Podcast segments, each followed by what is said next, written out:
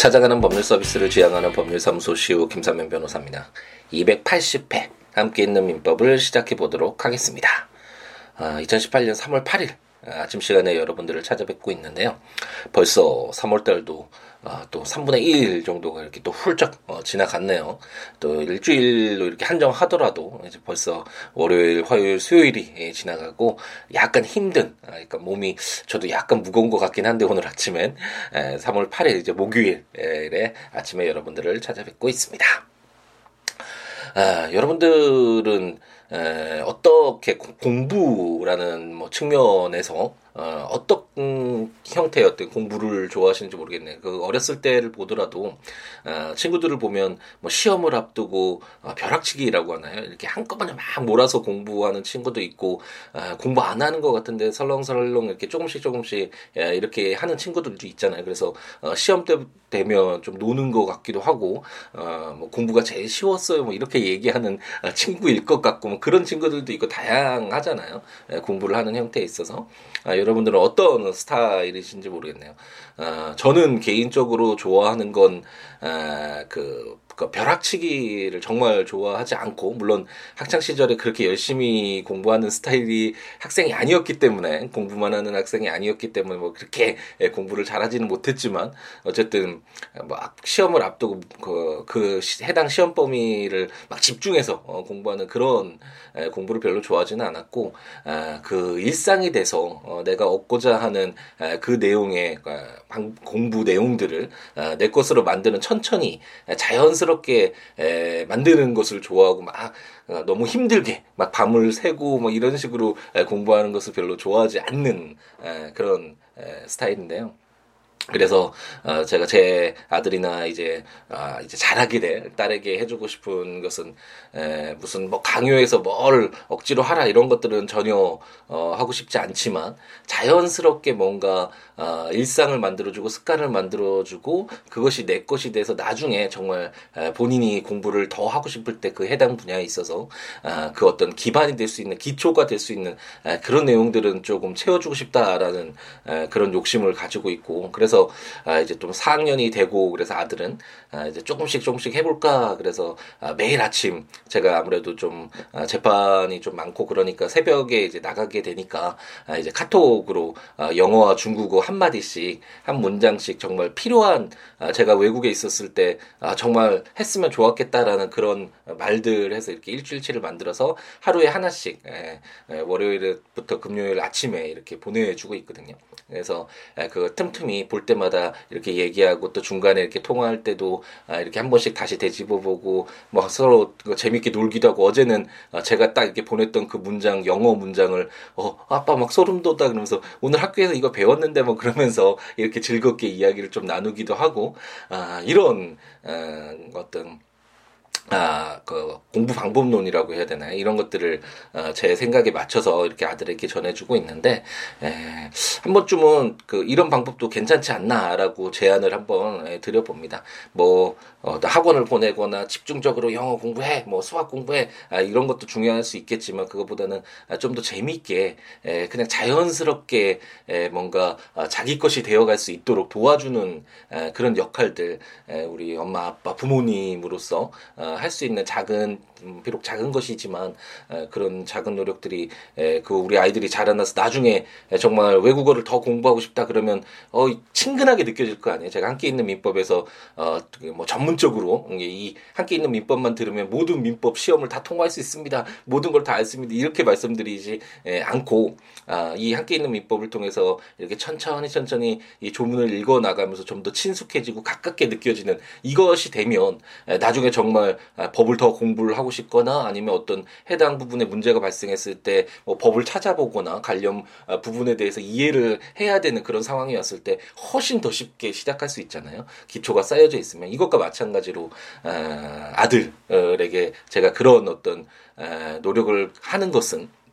그러니까 어떤 영어나 중국어를 마스터해라 이게 아니라 어, 그 친근하게 어, 외국어는 정말 필요하다고 생각이 하니까 저희가 뭐그 예전에도 한번 말씀드렸던 것 같은데 에, 저 학창 시절에는 아, 한국어로 모든 문화가 이제 번역이 되고 다 한국어를 통해서 어, 내가 얻고자 하는 것을 얻을 수 있는데 외국어를 왜 공부하느냐라는 그런 어떤 입장이었기 때문에 뭐 외국어 공부를 뭐 그 핑계긴 하지만 공부를 안 했던 스타일이었죠. 하지만 아, 영국에서 아, 이제 2년여 동안 생활을 하면서 느꼈던 건 아, 정말 앞으로는 더 많이 예, 외국에 진출을 하고 외국과 관련된 뭐 일을 하거나 공부를 할 기회가 수없이 많을 텐데 예, 그 기회를 얻었을 때 좀더 예, 어, 자기가 얻고자 하는 것들을 얻기 위해선 에, 어떤 외국어는 어느 정도 아, 시간이 있을 때 틈틈이라도 아, 기본적으로 배워둘 필요가 있겠다라는 생각이 정말 많이 들었고 영국에서 아마 그 문명들이나 뭐 문화나 역사나 철학이나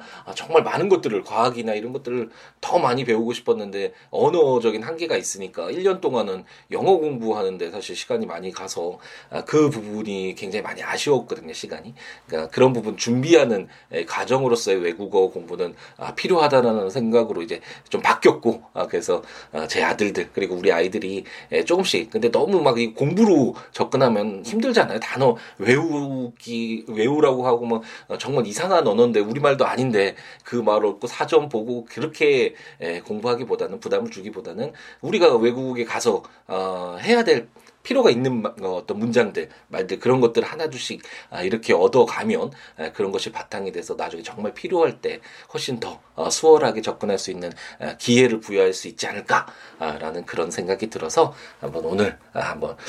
공부 방법론으로 어, 제안을 한번 드려 드려 봅니다. 이제 앞으로 그 뭐 아들이 성장 계속 할 때까지 제 아내한테도 이렇게 보내주면서 틈틈이 이제 같이 공부하자고 이런 식으로 하고 있는데 이렇게 틈틈이 할 수 있는 만큼 계속해서 어, 그런 것들을 이제 하면 아들과의 관계도 어, 좋아지고 어, 굉장히 괜찮은 방법인 것 같으니까 아, 참고로 아, 같이 해보시는 것도 좋지 않을까 부모님들은 라는 생각을 해보네요. 이제 함께 있는 민법으로 돌아와서 이제 새로운 어, 제도를 한번 보게 되겠습니다. 후경 감독인 어, 규정을 이제 보게 될 텐데 지난 시간에 말씀드렸죠. 어, 예전에는 어쨌든 친권의 경우에는 그래도 자녀에 대해서 부모님이 친권을 담당을 하게 되니까 아, 부모와 자녀와의 관계는 사실 이거는 뭐 천륜이라고 해야 되나요? 어쨌든 이거는 법에 의해서 그그 전에 어떤 어, 어떤 관계가 끈끈하게 에, 얽혀져 있는 어떤 그런 관계이기 때문에 아무래도 그 제한을 두거나 감시 감독을 할 필요가 좀 덜 하겠지만 어떤 후견과 관련된 제3자가 아, 미성년자나 아니면 예전에는 한정치산자, 금치산자의 경우에 후견을 담당하면 누군가가 아, 그 후견 사무를 제대로 담당하고 있는지를 감시 감독할 필요가 분명히 있겠죠. 그래서 예전에는 친족회라는 그런 어떤 어, 기관이라고 해야 되나요? 이렇게 친족들로 구성되어 있는 어떤 모임체. 근데 그것이 현실적으로도 거의 저도 들어본 적이 없었고 그때는 운영되는 모습을 본 적이 없었고 아, 그래서 실효성이 있을까라는 생각이 들었고 뭐 공부도 많이 안 했고 그렇기 때문에 거의 조문 한두 번 읽어보는 수준이었는데 이런 친족회가 이제 폐지가 되면서 아, 후견 제도가 굉장히 많이 바뀌었죠. 우리 계속 공부해 오고 있지만 미성년 후견인, 그 성년 후견인,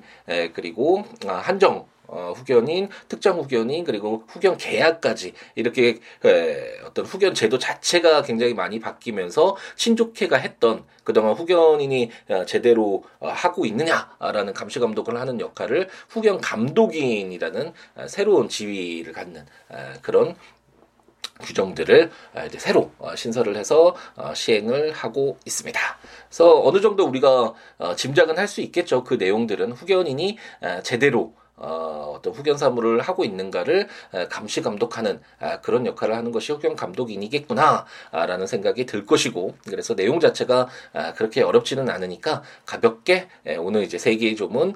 그리고 내일 에, 이제 내일 금요일에 세 개의 조문을 읽으면 후견 감독인이 이제 마무리가 되고 아, 이제 월요일부터는 아, 가장 중요한 내용이라고 할 수 있겠죠. 그럼 후견인은 어떤 일을 하는가와 관련된 후견인의 임무와 관련된 에, 규정들을 이제 공부를 하게 되겠습니다.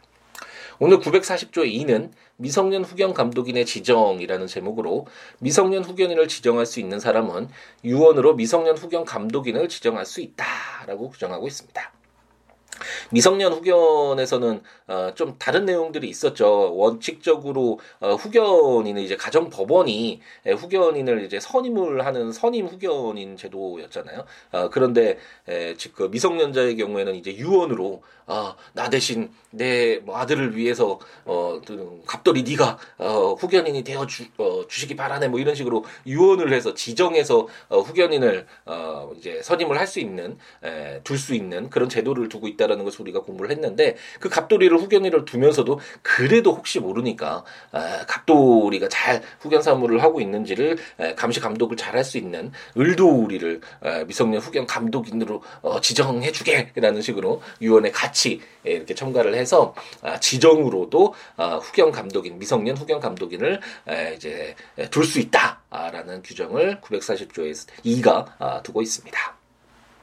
제 940조의 3은 미성년 후견 감독인의 선임이라는 제목으로 제1항 가정법원은 제 940조의 2에 따라 지정된 미성년 후견 감독인이 없는 경우에 필요하다고 인정하면 직권으로 또는 미성년자 친족 미성년, 미성년 후견인 검사 지방자치단체의 장애 청구에 의하여 미성년 후견 감독인을 선임할 수 있다. 제2항 가정법원은 미성년 후견 감독인이 사망, 결격, 그 밖의 사유로 얻게 된 경우에는 직권으로 또는 미성년자 친족 미성년 후견인 검사 지방자치단체의 장애 청구에 의하여 미성년 후견 감독인을 선임한다라고 어, 규정을 해서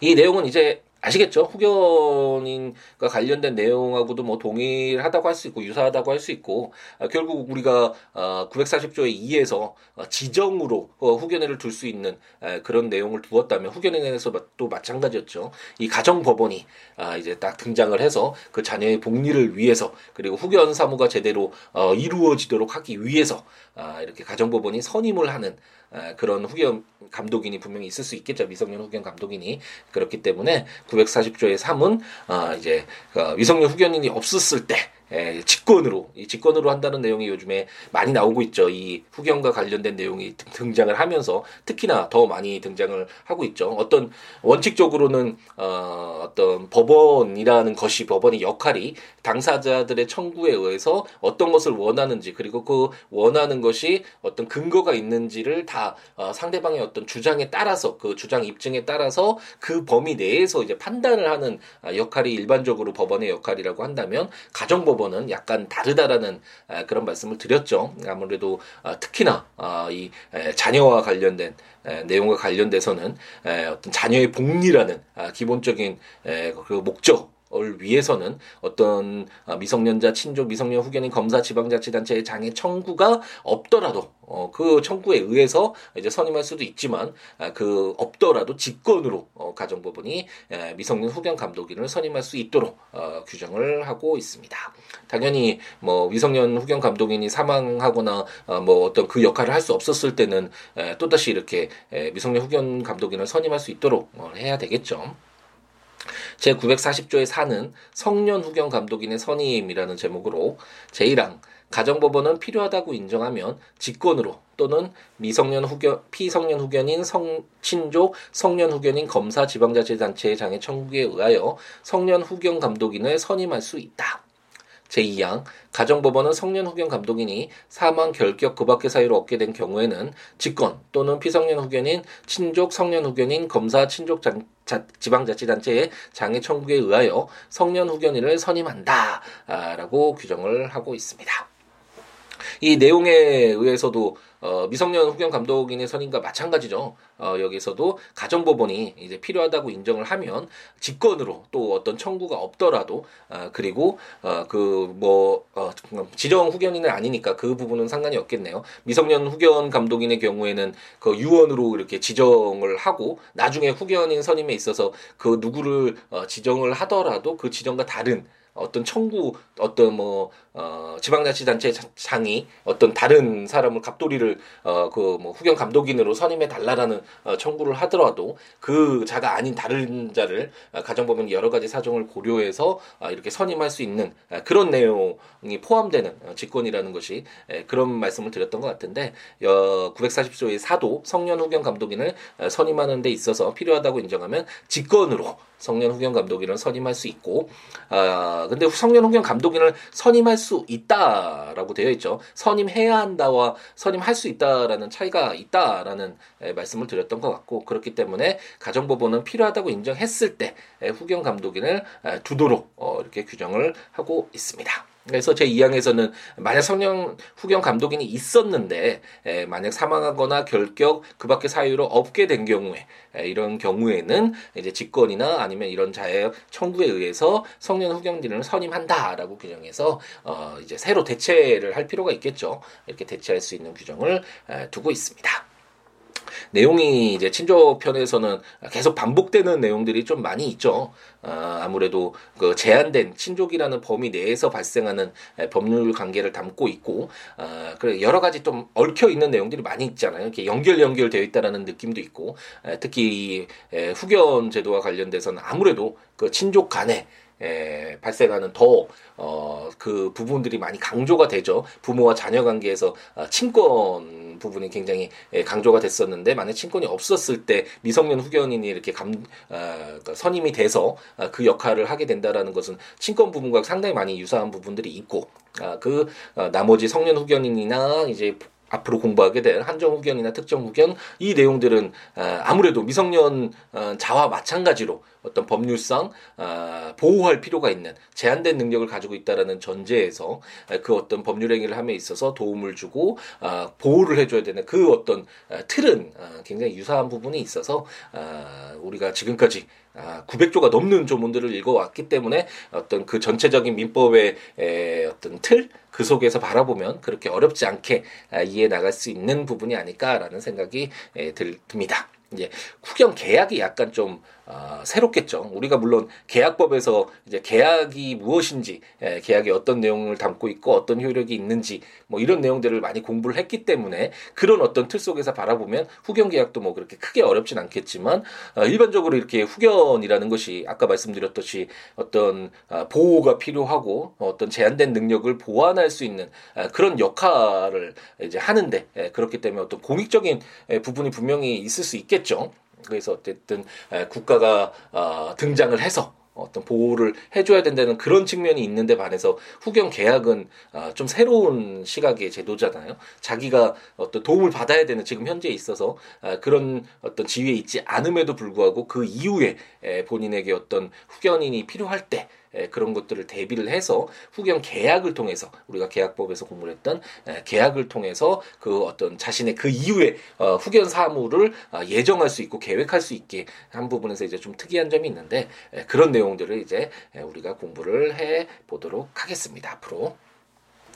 조문들 한번 읽어 보시면서 어, 들으시면 좋으니까 국가법령정보센터를 이용하시거나 제가 어, 발간한 함께 있는 민법 또는 제 블로그 siwo.com, siwo.net, siwoolaw.com.net에 찾아오셔서 해당 조문들 한 번씩 읽어 보시면서 어, 들으시면 좋을 것 같고 어, 이 민법 외에도 뭐 법률 외에도 여러 가지 이야기 함께 나누면 어, 좋으니까 제 블로그 siwo.com, siwo.net, siabooks.com, siabooks.com 블로그 나 026959-9970 전화나 siwo 골뱅이 gmail.com 메일이나 트위터나 페이스북에 siwo 예, 오셔서 아, 여러 가지 이야기 함께 나누는 아, 우리였으면 좋겠습니다.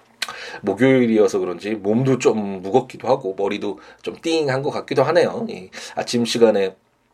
아, 이렇게 녹음을 하는 것이 저의 개인적인 어떤 생활의 리듬을 맞추는 것에도 상당히 도움이 되고, 아, 이렇게 여러분들 매일 찾아뵐 수 있어서도 참 도움이 되긴 하는데, 아무래도